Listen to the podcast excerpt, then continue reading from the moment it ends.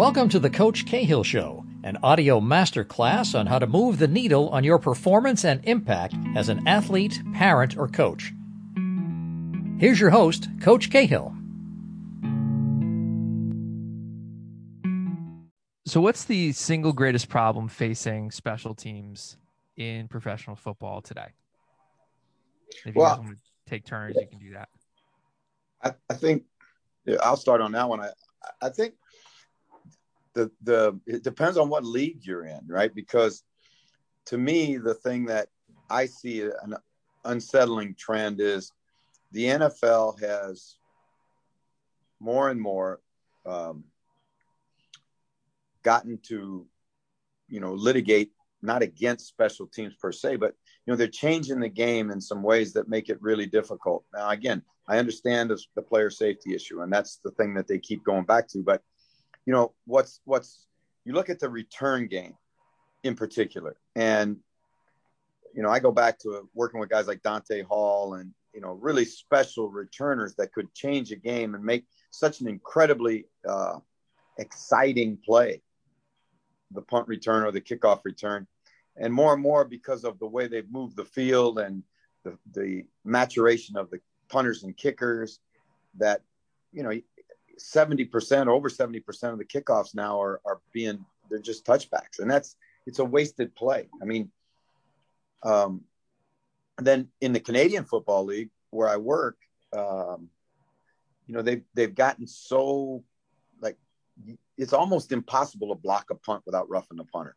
I mean it's it's to the point where it's actually not counterproductive counterproductive and I get player safety. I, I get that, right? I understand that, but I think sometimes those those decisions are made with, you know, okay, well we can we can make it look like we're we're being advocates for player safety in this area, but you know, I look around and I still see guys getting chopped, you know, chopped down, you know, blocked below the waist, all those things in regular downs, and many more players get hurt that way than mm-hmm. they do, you know, covering a punt. Gotcha. What about you, Garrett, from the college perspective? Um, yeah, shoot, I can't really speak to it as much professionally. I think special teams is alive and well in the in the college game right now. Um, you know, I, I think you see a lot of creativity in, in, different ways, particularly in the punt game, right? Like you face all different types of teams that align differently um, in punt, which creates a lot of interesting um, issues for you as a, a, special teams coordinator trying to game plan against that and allows for a lot of creativity for you as a special teams coordinator both trying to game plan against that and somebody planning um, for punt. But, but i think you see more schematic variety in the college game now than you know you did um, you know even five ten years ago. Um, but no i think special teams certainly in the college game is is going going strong. The work you know the work that g and i do and the amount of time that we spend you know, talking to other coaches and Garrett put together a thing he calls the Jedi Council, which is a, a like a group I like of that. Uh, a group of special teams coaches from around the country, and you know, and it's really a think tank for like Friday afternoons. We get together and we you know talk talk football, but special teams mafia.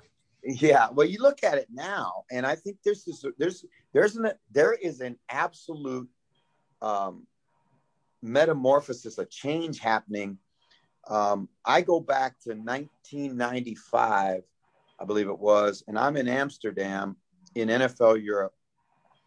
And we're, I was with Ryan, and we came to Amsterdam to play a game.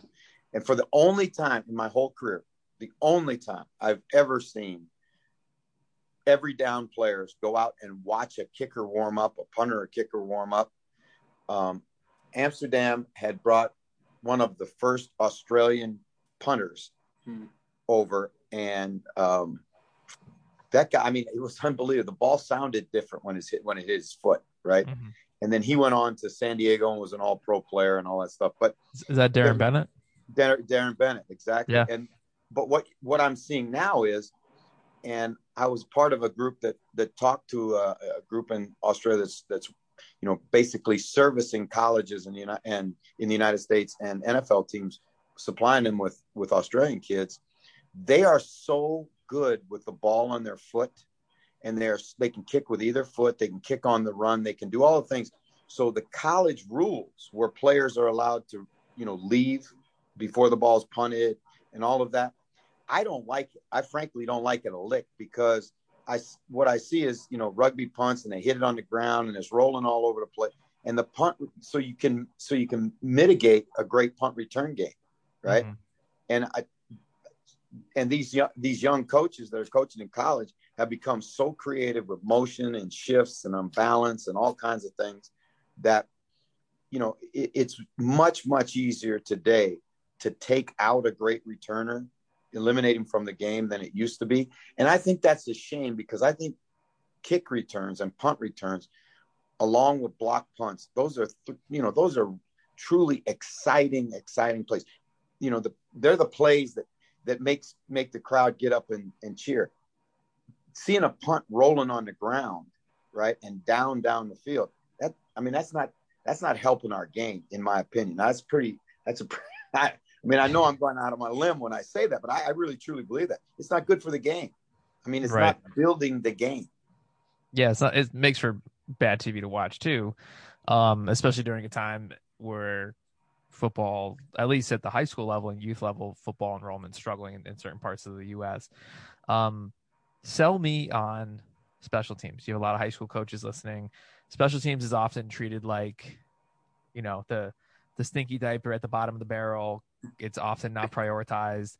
Um, the time that coaches usually think about it is when they actually need it. It's kind of like car insurance, you know, like uh, if the time to get it is before the car accident, not once you've had it. Um, but still, a lot of high school coaches just poo poo it, uh, even a lot of college coaches too. So sell me on special teams, or if you were talking to a high school coach today uh, how would you sell them on special teams? I think it's the easiest way to make up the most ground on your competition. Because, like you said, everybody cares deeply about their offense or their defense, but like you can make up more ground on special teams faster by just caring about it. Um, one of I, I can't take credit for this. A, good friend of mine, Jimmy Walsh, he coaches at Merrimack College. He said, "Man, I'm not smart enough to be a great coach on offense or defense, but I can I can outwork people so I can be a great special teams coach. And like that's that's kind of what it is. Like you can find a way to be better on special teams. And again, your time invested. Look, if you talk about um, return on investment in terms of time invested, I think you'll get more bang for your buck out of special teams because you're right. Some people don't work at it. Some people don't care at, about it. So you can find an easier edge on special teams than you can elsewhere.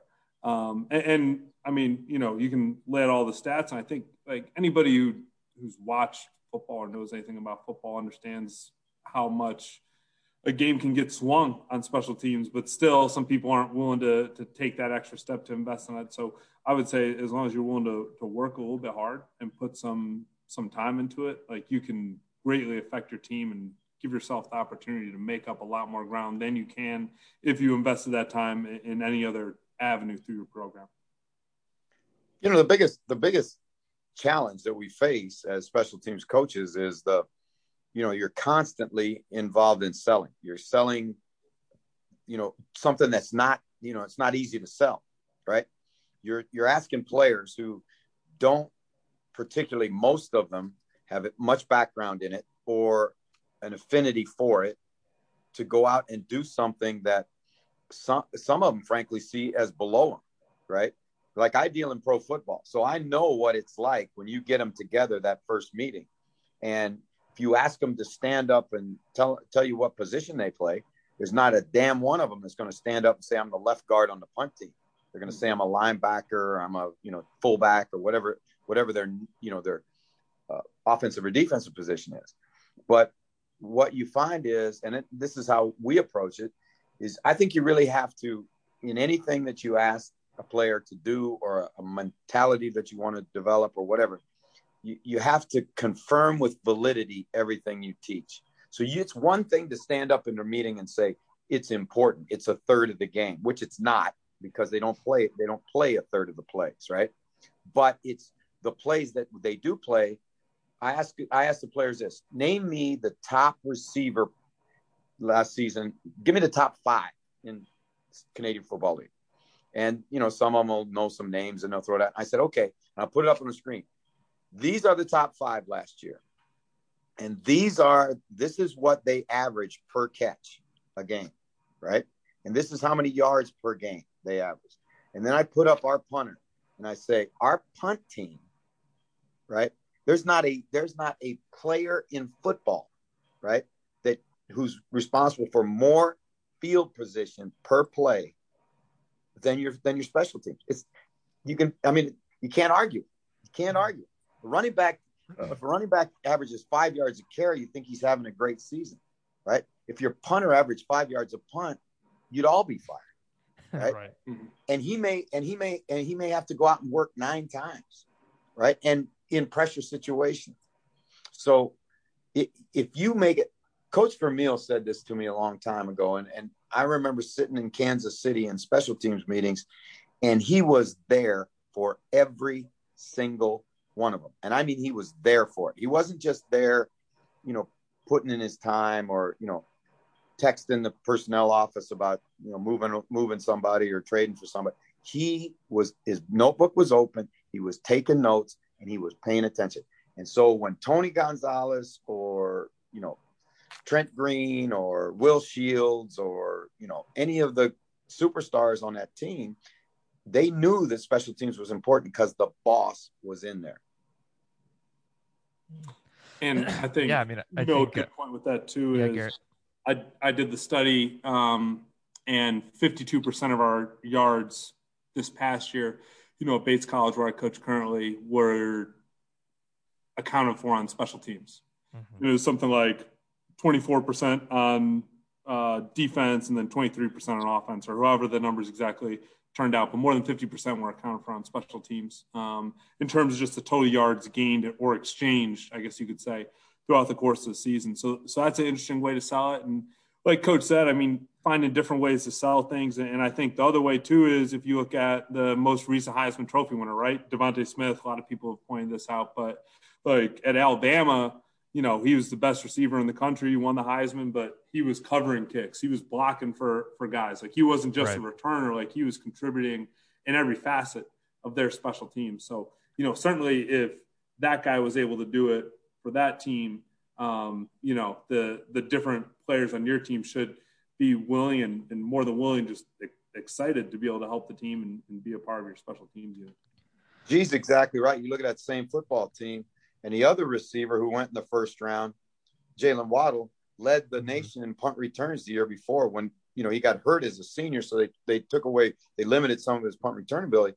But it's just an and and you know these kids today, and I'm again I'm I'm sure G sees it at Bates, and you know every kid that goes to college football thinks he's going to play in the National Football League. And what they don't understand is for for there's one, two, three first rounds, right? And those guys may not have to be special teams players, but for everybody else, you're going to have to have a role on special teams. You're going to, that may be your ticket to get in the NFL or stay in the NFL. So if you really want to be a professional football player, you should be knocking on the special teams coach's door in college and saying, Hey, let, let me showcase myself as a gunner on the punt team or, or a cover an L5 on the, on the kickoff cover team. Right because the more you can do, the longer you can stay. And right. you know that's that's one of the things that we sell all the time. Is I'm here working in the spring league, and there's not a kid here. We got you know Ryan Mallett started eight games in the NFL. We got all kinds of guys that have been in the NFL, right? Other than a quarterback, their only way back to the NFL is what they put on tape on special teams. That's just the facts, and they don't like it. They may not like it, but you know it's time coaches stop bullshitting players and and you know pumping sunshine up their tail and tell them the truth because mm-hmm. that's the truth.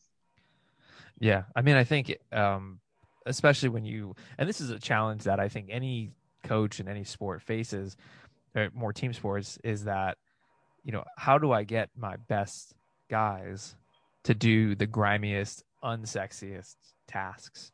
Um, and so, can you talk about how you or I guess sell us on why you need your best players on fourth down because a lot of teams will bench their star guys for that or they'll you know get a rest or something um, Well, I guess you just kind of did sell it on it.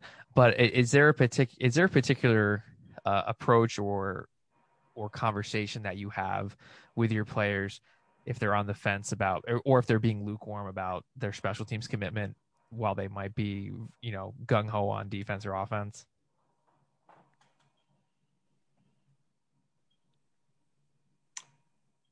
I mean, it, it just goes back to kind of like we were talking about selling the importance of it, you know, at the start, and then finding different ways to to make it interesting for them. Um, you know, it's something that, that, Jeff talks about all the time, but and I totally agree with him. I take the same approach to where like special teams meetings need to be really fun um, for them to be a part of. Um, you know, we play music; it's high energy. Um, we try to use a lot of different ways to be able to, to be able to teach them to, to get through to them. But if it's miserable and it's a drudgery, then they're they're going to find ways out of it.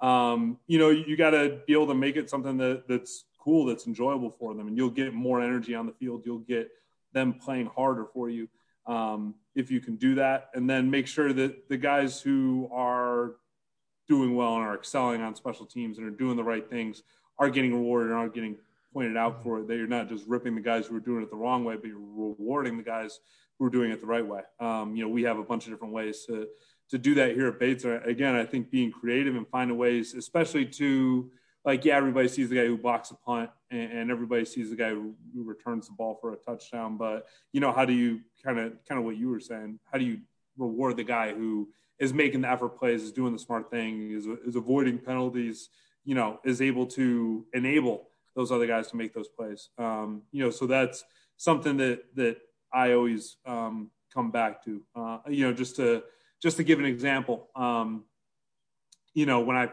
first got here and started running this team, um, or started running the, the special teams here, I should say, um, you know, I, I, wanted to really, you know, push guys, you know, speaking of the, the punt blocks to block a punt, right? You know, in college football, um, I believe the number is 83% of the time when you block a punt in a game, you win. And, and also it, it takes like, you know, it takes some balls to, to go block a punt, right? Like you, there, there's a, there's a big, you know risk in that because it's a it's a big penalty but getting guys to being willing to take that risk and stuff so you know my thing that i put out there for him is if you block a punt the first guy who blocks a punt for me is going to have his picture on my desk for the rest of my career. Um, so here it is liam spillane you know right here. That's gonna that's gonna be with me. Um, right next to your future it pretty cool he was able to get it done. But again just finding different yeah. I think unique ways too um, to be able to, to get those points through to them. Um, you know, is is really important. Um, because again, it, it, might not be their first priority in the beginning, but make it fun, make it high energy, make it exciting, make sure they understand the importance of it, like we were talking about, and then be able to incentivize it in, in different ways. Gotcha uh, Coach I Jeff. Think, I, yeah. I, no, I think I think G's one one hundred percent right. I mean, we do all the same things now. We're in professional football, so it's a little bit different. But you know, um, these are guys making thousands and thousands of dollars a week because they get paid every week during the season, and we give out little monetary awards, and I'm talking little. I'm talking like five dollars, right? And these are guys that five dollars is nothing to, but it is when they get awarded that that little thing in a special teams meeting because we have a little we have a I got a great film guy that works with us and we'll be in the post game uh, meeting and you know we'll be going through it and then all of a sudden he'll hit a button and I don't even know when it's gonna gonna happen and that old that that old uh, disco song money money money money money he comes on and it's like freaking they they the lights are flashing and that song's deafeningly loud. And then I pull it, I have the money in my pocket and I pull it out of my pocket and I wave it around. And if a guy, you know, has more than a couple good plays out, you know, like like they're in yeah. the strip. I mean, it's just it's crazy. And for five dollars, they go nuts. I mean, it's five dollars. They can't even buy a beer with five dollars. But it's not the money. It's the it's the Coach Vermeil said it this way human beings have an incredible tolerance for praise, right? And so how you praise them has to has to resonate with what's valuable to them, right? And so that's one of the ways we do it. We also have like being a practice roster guy in pro football is not a you know a particularly glamorous life, right? You got to always be the guy on the card. You always you never get a chance to play in the games. You know, you got to keep you got to keep grinding because if if you don't, when your time comes and you get your shot, you're not ready. So we call our scout teams the banditos, and every week we pick a bandito of the week, and then all of a sudden mariachi music will come on during the meeting, and they know it's time to recognize bandito of the week, and we put a, his picture up with a sombrero on his head, and then the lady from the food service brings in a breakfast bur- breakfast burrito in a silver tray and serves it to him in front of his teammates, right? Gotcha. And anytime you you anytime you praise them in front of their peers, in front of their teammates, you have a much greater because you're not you're doing it for the guy you're praising, but you're doing it also for all the other guys that are watching, right? Because you're trying to make them understand that hey, what did he do to get that attention? What did he do to get that praise? Because in pro football, they're all scared to death, most of them anyway, that this may be the last week. They they're waiting for the knock on the door. That's the life they live, right? That's the world they live in. And so just any kind of positive feedback means so much. Yeah, I mean, I think, and it's funny if you look at some of like the um the Coach Fassel uh, NFL film stuff, like he does like uh his special teams meetings are always very funny and unique. And I think if, like you said before with uh, Coach Vermeil, when you see that the boss is in on the meetings, then that's a signal from everybody else in the organization. Hey, this is actually seriously taken here. Um, Wait, I want you to go. I want you to ask G because yeah. I heard him say this the other day. We were doing he and I were doing a tag team consulting thing uh, for this for this certification program we do, and uh, one of the, the, one of the coaches we were talking to asked this very question. Mm-hmm. G, tell him who would be the special teams coach if you ever get a head job. Me. Me. Um, I think it, it just when it comes from the top, it, it means a lot more. Um, you know, I think being able to emphasize those things um, mm-hmm. is is really really important. And um, you know, like I said in in that moment there, um, you know, I saw it firsthand. Um, you know, at Syracuse where where I went, my alma mater. Um, you know, our head coach Doug Marrone, he decided to to be the guy um, to run the special teams, and ended up having the the best year that we had that we had had up to that point, and then he was able to get an NFL head coaching job after that. Mm-hmm. Um, I think it was reflected, you know, even if he maybe didn't have the raw special teams knowledge because he was an offensive line guy, um, you know, offensive coordinator, um, but just because his presence created the importance of it, um, you know, we played better on those units. Um, mm-hmm. you know, the team got better because of it, and it, it, it was felt throughout the entire program. So, mm-hmm. um, you know, certainly, again, you know, if, if I had the opportunity, and I think it's something to be said for, you know, the the special teams guy and the head coach are the, are the two coaches that talk to the entire team and the strength coach as well. Um, right. If you, if you, have one of those. Um, so having the opportunity, you know, when you coach special teams, like you're touching the entire team, you're able to get the entire team better. You're able to help your culture permeate through the whole team, um, which I think to be, you know, a head coach and be able to do that's a pretty powerful thing. So, you know, that's yeah. at least in my brain, if I'm ever able to have that opportunity, um, the way that I would handle it. Yeah, I mean, you see a lot of NFL head coaches who have special teams backgrounds. I mean, Bill Belichick, you have Harbaugh down with the Ravens. Um, now, tell us, because um, I want to make sure we, we discuss this. Um, tell us what the special teams cert is that you co-created, um, and then why should somebody consider getting that certification? Well, I think that's probably better handled by G because really, the it it was the kind of a culmination of the two of us just talking one day, and and uh, you know I was impressed with with Garrett when I first met him. Uh, this is a young guy that's all on fire to to you know create teams talk and to create the Jedi Council and all that stuff, and then we just talked about, hey, wouldn't it be something if we didn't if we could put a certification program? Because I, I got The only reason I got in pro football was because I was willing to take a special teams job. I had no background in special teams coaching, but I lied my way in, right? and so, but that's not a good way to learn. We're, we're trying to share knowledge that's been passed to us by great, great football coaches, guys much smarter, much more innovative, you know, than either of us, but we're passing that that information on. And so G was really the one that was behind it all. I mean, the I guess idea behind the special team certification program. I've done a bunch with clinics and stuff like that, and there's certainly you know some resources that you can go to out there that can help you with that stuff. But we wanted to create like a holistic approach to special teams.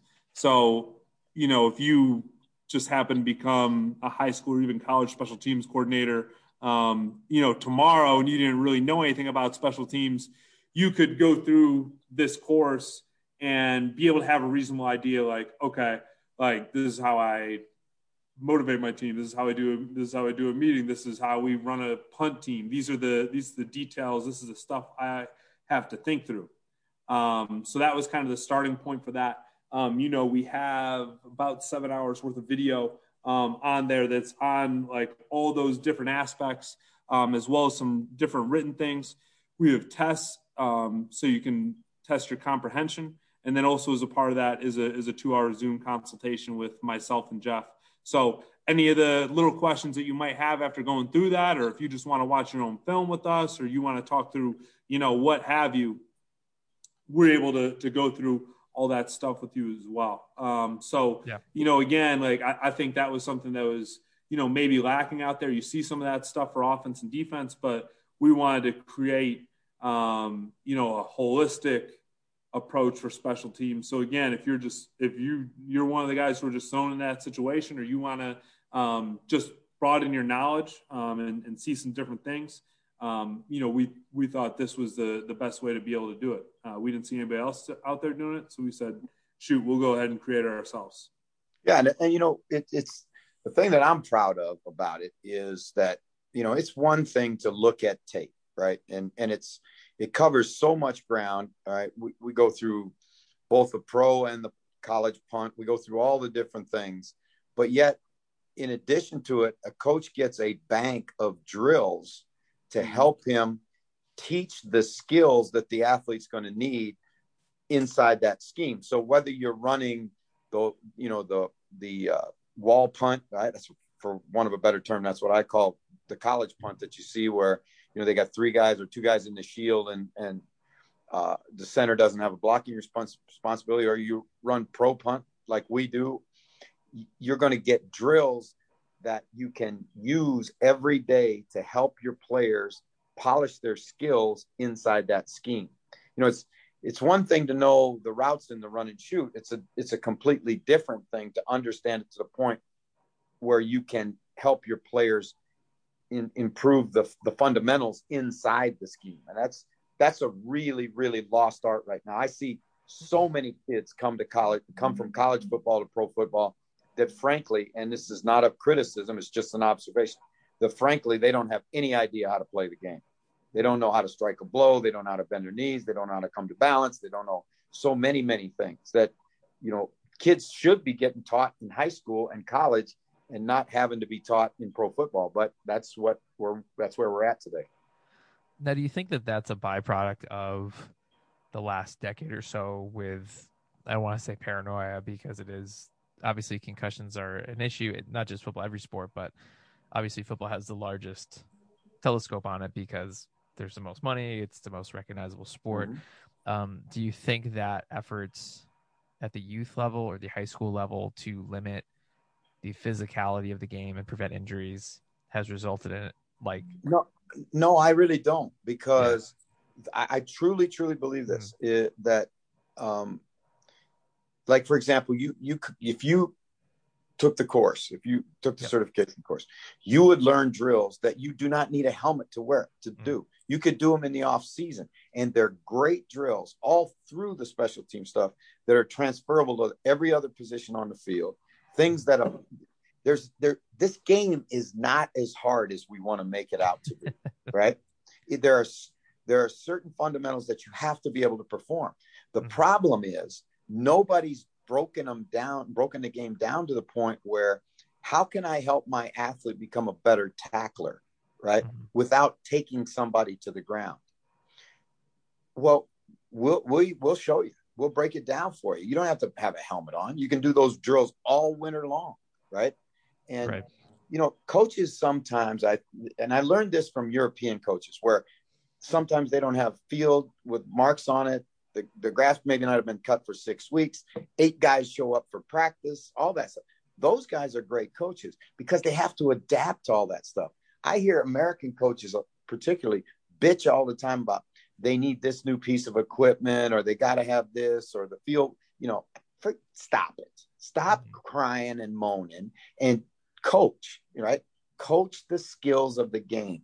And, you know, that's why I say that that I think this certification thing is the way, absolutely the way to go, because they're going to continue to take away the physical part of the game. They're going to continue to take away the practice hours. They're going to continue, continue to take away the amount of uh, times you can have pads on. They're going to do all that.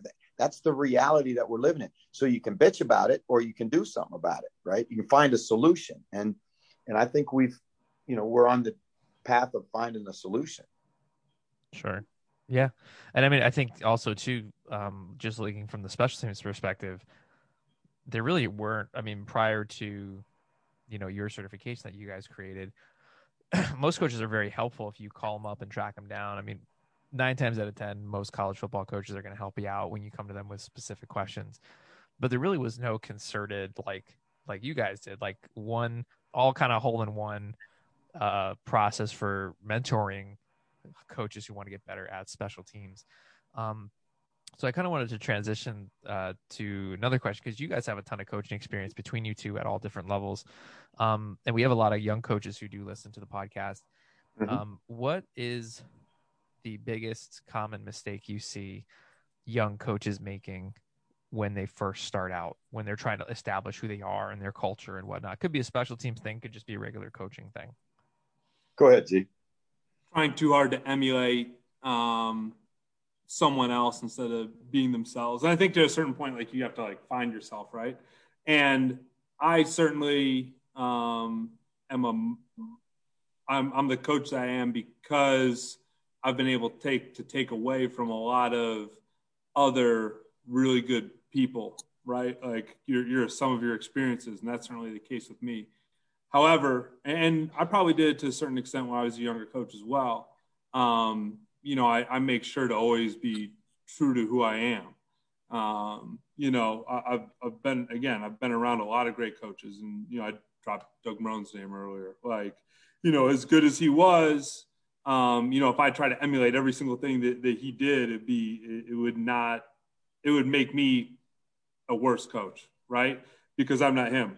Um, you know, so I take this and that there from him, and I take this and that there from somebody else. I take this and that from from Jeff and all the other people I, have had a chance to to work with and be around, um, and kind of fit that to my personality. I, I think that's what creates the best version of yourself. You know, don't be a don't be a cheap imitation of somebody that, that you've seen on TV or even that's coached you or that you coach with. Um, be authentically yourself. Strive to be the best version of that that you can, which includes surrounding yourself with really great mentors. But um, make sure you, you stay true to you and try to find your voice um, as it fits you. Mm-hmm. Gotcha. I think when I was, I think looking back on it now, and that's a long that's a long look back in my case. But um, looking back now and, and thinking about when I first got started, and I was a passionate player. I enjoyed the game. I loved the game. I've always been that way. Um, and I was so, you know, because we're all kind of our, our greatest strengths sometimes are our greatest weaknesses at times you know? Like i had to be it had to be really important to me and i had to do it the way the coach wanted to wanted me to and i had to outwork other guys because i wasn't that talented. So when i became a coach i thought that's what i had to do with every player and they're not me they're every mm-hmm. player there's so many different personalities and i wanted my guys to get uh, like it was they were going to do it harder and faster than ever. They're going to outwork everybody on the field. They're going to look at my group when they on when you came to watch us practice. You're going to watch my group, and we were going to do it. The, we're going to be the most physical, go the fastest, work the hardest. I should probably go back and write thank or excuse me uh, uh, apology letters to all those kids because you can't learn a skill full speed right? The lower your skill level as you as you're starting to learn a new technique or a new skill, the slower you should be doing it. But yet we get this, you know, image, or at least I had this image. but Well, they got to go fast. They got to do it as hard as they can. Well, Christ, you can't. It took me getting into martial arts to learn that, right? That how important fundamentals are and how important that doing it right, because your brain is just like a computer. It has no ability to know what goes in it is good or bad. You can say two and two is five to the computer, and when you ask the when you ask the computer what two and two is, it's going to say five. Now we all know that's not right, but that's how you program the computer. So you better program it with good information, and and you can't do things you can't you can't perform skills, especially skills that are hard and complex to learn, fast and expect that you're going to do them well and you we we always fall back on on uh, Frank Gansz used to say uh, he he called it the fog of war. We all go back to what we know when pressure hits us, right? Hmm. And if we don't know what if we don't know, then we we get into the fog of war. Like it's just this you, you like you have no idea what's going around you. That's why so many rookie rookie shoulder uh, soldiers get killed in battle because they panic. They don't know what to do. They they they don't go back to their training, and so you know it's the same thing for football players. And and I think that that would be one thing I would say to a young coach. The other thing I'd say to a young coach is that I think you really owe it to your players to to know the game, not just know a scheme, but to know the game, to understand the game to truly understand the game. And that takes time and it takes spending spending hours with mentors and you know good football coaches that can tell you, you know, I go back to Mouse Davis teaching me the run and shoot. I mean, you I could read a book about it and I would still know what the you know what the route conversions were against single high, three, or any of that stuff. But when you talk to Mouse, you learned why they did what they did, not just what they did, but why they and why it was important and why you had to do it that way for it to be successful. And that to me is true coaching. Hmm. And do you to, have... to kind of build yeah, on yeah. on the first thing that, that Jeff said there? My my favorite quote that that goes along with that last part is, you know, I, I believe it's the Navy SEALs, but you don't fall, or sorry, you don't rise to the occasion, but you fall to the level of your training. Yeah, you know, absolutely. When you, when you get in a situation like that, Paul Alexander, the old Bengals old line coach, he would say he would he would make his guys when they did a new technique do it in super slow motion. He'd even have them do the sound effects if they, if they wanted, um, but have them build it. But but even to the larger Sure. point that Jeff was making about the personalities, you know, I, think that's definitely true, right? It's not one size fits all. Um, you know, I- and again, I think that's something that, that I probably uh, neglected early on in my career. Um, but getting to know guys, and more importantly, knowing what buttons to push to to get them to push themselves to to the place that they want to go, right? And that's not being soft, and that's not making excuses because I, I think some coaches can misconstrue it that way too. Um, but it's knowing the guys' personalities and getting to know them on a different level so you can push them. And, and I, I'm a guy who likes to, to coach guys really hard. Um, but when they know that you know them, when they know that you care about knowing them on a, on a deeper level than being a player, that's when you get to really get the most out of them, coach them the hardest on the field. Sure. Um, so I, I would say that's a, a big lesson that, that I learned. I'm glad that Jeff brought that up. You know, G, uh, Coach Vermeil had in his coaching handbook for that he gave out to the coaches every year. One of the big things he had in there was, "You must reach before you can teach," and that is, that's exactly what G's talking about. a player that knows you genuinely care about it as a human being will allow you to coach him much harder than a guy that thinks you, you know, that thinks his name is dumb shit. I'm only laughing because my head coach in college was one of those types of coaches. um, but um, and I guess um, I'm curious. Have you found? I don't think coaches intentionally set out to, you know, hurt their players' feelings or whatever. But also, good coaches understand that, you know, to trigger maturity to happen, sometimes you're going to have to, you know, bruise an ego or two. Um, what is your, I guess, and one of the common themes I've found talking to other college and uh, pro coaches is um, this idea of honest, blunt feedback or assessments. Maybe it's a little bit more in the college game, but um, have you guys noticed um, a change in the way players take coaching over the the past couple years that you've or, or so however long you've been coaching? Like, have players changed over time, and if so, how have they changed, and have you adjusted your coaching to that? Um, I'm I'm curious.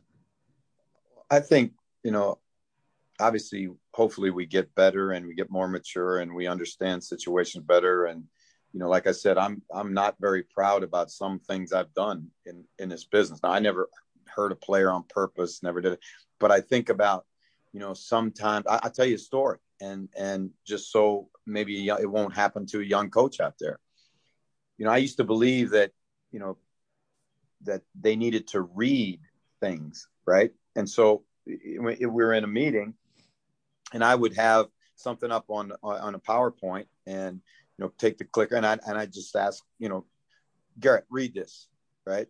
And he'd read, and they knew the veterans knew that that's the way we did it. That was one of our things.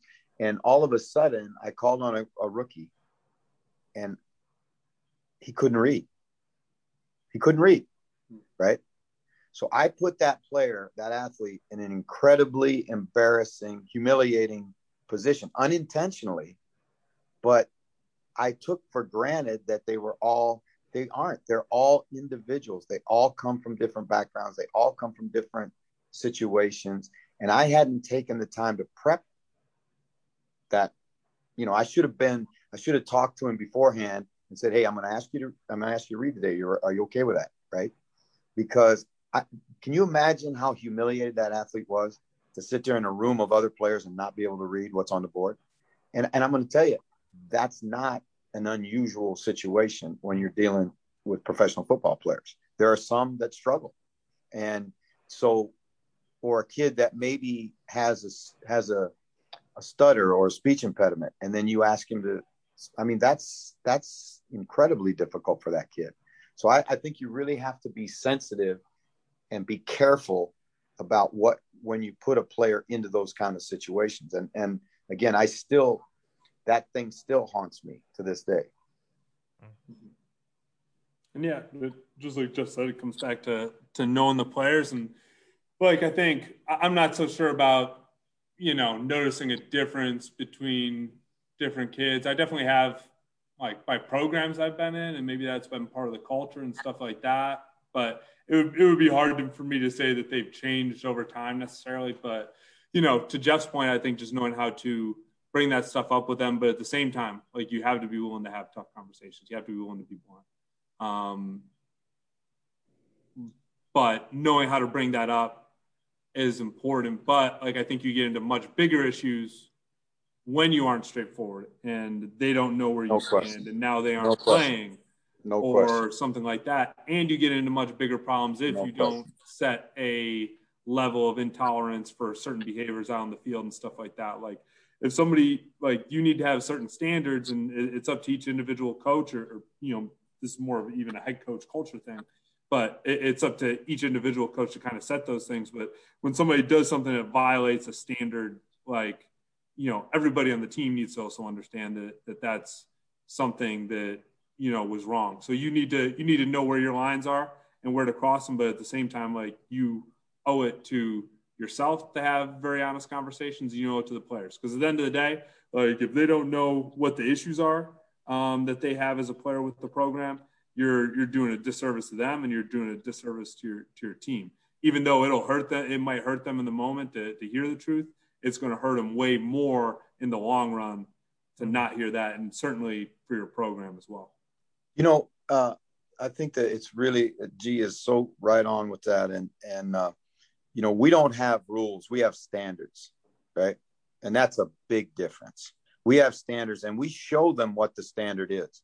You know what what being a professional is. Okay, so that's the first thing, and I think the second thing is I tell them in the first meeting we get together that we don't attack people, we attack problems, right? And then we further define a problem as anything that keeps us from playing at the highest level. So get ready for us to attack those behaviors aggressively. We're not going to attack you as a human being. And it's really important, I think, that you listen. And, and I think young coaches really need to do this is listen, tape yourself in your meetings.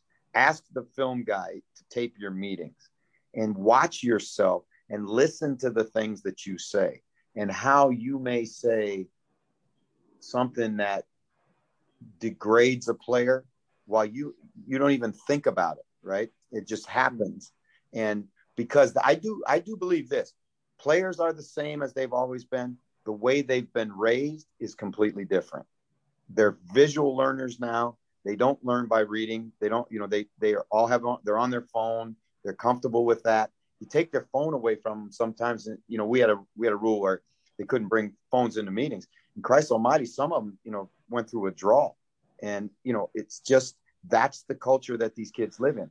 They very, very, very few kids are held to high standards as young kids. Mm-hmm. And so when you come into an environment where, and there's a number of cultural issues at work too, and you sure. come into an environment where you're going you know where you're going to be held to a high standard well that'll be tough for them but you better you better stick to what you believe in you, if you say you have high standards then it's on you to uphold the standard and that first has to begin with you mm-hmm. right that begins with how you prepare for your meeting how you come to your meeting you can't ask them to come in the meeting and pay attention and then you did a you do a bad job of preparing for your meeting. Don't ask them to come into the meeting and you know get excited about what they're learning, and you're up there just rah, rah, rah, rah, you know like like yeah South Park, right? So yeah, but you, do you understand what I'm saying? Yeah, and, and I think it's really totally. true that, that that you be and be ultimately transparent and honest with them, and just tell them sometimes, hey, I screwed that up. That was a bad call. I, or whatever. I, I didn't do a good job of coaching you. That's on me. That's not on you as the athlete. That's on me. Right. Because it, it has to be that kind of symbiotic relationship because we're all robbing the same train. Right. Mm-hmm. Yeah. Every at the end of the day, we all have a job to do. And gotcha. to, to build off a couple of the things that, that Jeff was saying there, like that's why like I have my guys come early to meetings. And part of it is obviously so they're sitting down, they're prepared, and they have the notebooks out and all that stuff. The other part is just you know I, I make sure I'm I'm ready for my meeting early, early, so that I'm there and I can just kind of kick it with them and, and get to know them and, and, stuff like that, and so that they know that again on a personal level, like I like them. Anything that I'm about to say to them isn't personal. I'll tell them too, like, you know, I, I hate your football. like that doesn't mean I don't like you. Right but there are problems that need to be addressed like and you need to be very like specific with your language so it doesn't cross over into personal right like again yeah. you need to be able to be very critical uh, at times of, of, what they're doing on the field but have them not feel like it's being personal and, and i think another thing and maybe we're bouncing around a little bit here but but kind of what something that jeff said there trigger with me is you know you got to meet them where they're at too like yeah. you know that they're in their environment a lot more than they're with us. So when they're in the meeting room, it needs to be an engaging environment, right? And, and I have the same thing where, at least for my position meetings, the, special teams meetings are a little bit too big for me to be able to, to pull it off, and we don't quite have the staff to have somebody go around and do it. But for the position meetings, I have a box and they put their phone in it right at the beginning of the meeting, and they pull the phone out of it after. But like I have music playing during the meeting, it's it, it's low, um, but it gives them something in the background there. Like I, I literally think about when I make a PowerPoint slide, I'm like, I want to make it look like an Instagram post or a Twitter post. like, yeah. so it's something that, that they see that, that grabs their attention. Like, you have to be thinking a little bit like them and, and so that you can make sure that, that you're engaging them and you're meeting them at their level. Again, not necessarily, or, or certainly not lowering, lowering your standards, but you need to be flexible enough to be able to find different ways to reach guys who, who learn different ways. Sure. Yeah. I mean, to, to, to your point, uh, Coach Jeff, and about the meetings, I was thinking about you said to have somebody tape your your meetings. In mm. my first teaching job in Brooklyn, we had this outside company come in, and they would. It was like a classroom management company. It was it wasn't about teachers, just about how you manage the room. So you would have a coach in the back of the room with a walkie-talkie, and I had an earpiece, and it would literally be like, okay, turn, you know, like move to this side of the room, make sure you ask that question. Okay, these, these two kids didn't understand. You got to go back and talk to them. And, and but but I think you have to kind of get meta sometimes because the best teachers that I've been around, they tape themselves. They put their they don't share it, but they they tape themselves. They put the iPhone on Zoom or Wide View, um, and I think it's interesting. That's the first time I've heard a coach say, you know, bring that into the coaching world. I want to be respectful of your time so we can wrap up in a couple minutes here. So, so two last questions very quickly. Um, how do you get most players make it to the level that you guys coach at because they have some talent. Most right. players are pretty good already, but they struggle to get out of their way sometimes. Right. What do you, what is, I guess, what is your advice to coaches listening who have a player who can't seem to get out of their own way? Well, it depends on what what you define as getting out of his own way. It, whether we can't do it, you know, from a personality standpoint, emotional standpoint, physical standpoint. You know, I think you got to define. I think it really, this is a really, really good, really, Brian, it's a great question. And I think it takes us down a really cool avenue because we could spend uh, days doing this. Be because two. this is, this is what coaches need. They don't mm need X's and O's, mm right? This is what they need, right? So you have to, you have to clear, find the challenge, right? Find the challenge, clearly define the challenge, then create a strategy to to get past it whether to improve or whatever you want the terminology you want to use right? And then that player has to he has to take he has to take part in the process right? Because i i truly believe this and say to every group i get every year i cannot make you a pro bowl player. I can't do it. I can't do it. I can share in that pro bowl journey but I can't make you. Right? It's not doesn't work that way. I'm not a I'm not a magician. I can't, you know, click my heels three times and go back to Kansas. I can't do it. So if you're looking for that guy, I'm the wrong guy. But if you're looking for a guy that cares about you, that loves you, that will work to help you get where you want to go, then I'm your guy. But it sometimes it's going to be uncomfortable and you have to know that going in. I'm not here to tell you what you want to hear. I'm here to tell if you really want this, then we'll find a path. And that's no guarantee we'll get there, but I know this our odds are going to be way better. Hmm. Yeah, I mean there's no one size fits all answer for that question, right? It's it's a different reason for every kid. Or ultimately, just like Jeff just just said, it's ultimately about getting to know the guy and maybe knowing the root of the problem, right? It's, it's usually you're seeing the symptom of something, something that something that's probably deep seated and, and, happened before, and then being able to get his trust. Like, you know, he if you say that you love him, he's got to really be able to feel that. And if he does, now you have a now you have a shot, mm-hmm. right? Um, and, and, I think it, it, goes back to like I said, really caring about him, getting to know him. Um, if you can find a way to do something for him outside of, of football, um, that helps obviously if, if they trust you as a coach and you can get them better. Um, but it, it's just it, it's so different case by case. Sure. You know yeah. what? I, I, tell you this is and i'm going to go one more time to coach Vermeil because like i said that, that's the tree i fell off of. But you know every time they screw up whether it's a physical mistake a mental mistake or a behavioral mistake every time they do is an opportunity for you to demonstrate to them how much they mean to you, how much they matter, right? not to enable them, because that's not what I'm talking about. Because to enable them, shit, they've had a bunch of people enable them in their lives so far, right? What they probably haven't had is somebody to say, you matter enough that we're going to hold you to these standards until you tell me, until you say uncle, until you cry uncle. I, I, it just doesn't mean that much to me, Jeff. That's okay. I'm not making your choices for you. You know what I mean? And coach coach used to say it like this, and then I got to run to a meeting. He yep. said, "Player mistakes are coaching opportunities." Think about that. Player mistakes are coaching opportunities. So, yeah. Brian, I thank you so I'm much. I'm writing that down right now. Yeah. yeah, no, we'll cut it right there. Thank you very much, Jeff. I know you got to bounce. All right. All right, cool. Hey, Garrett, that was fun, man. Yeah, it was good stuff. Yeah. No.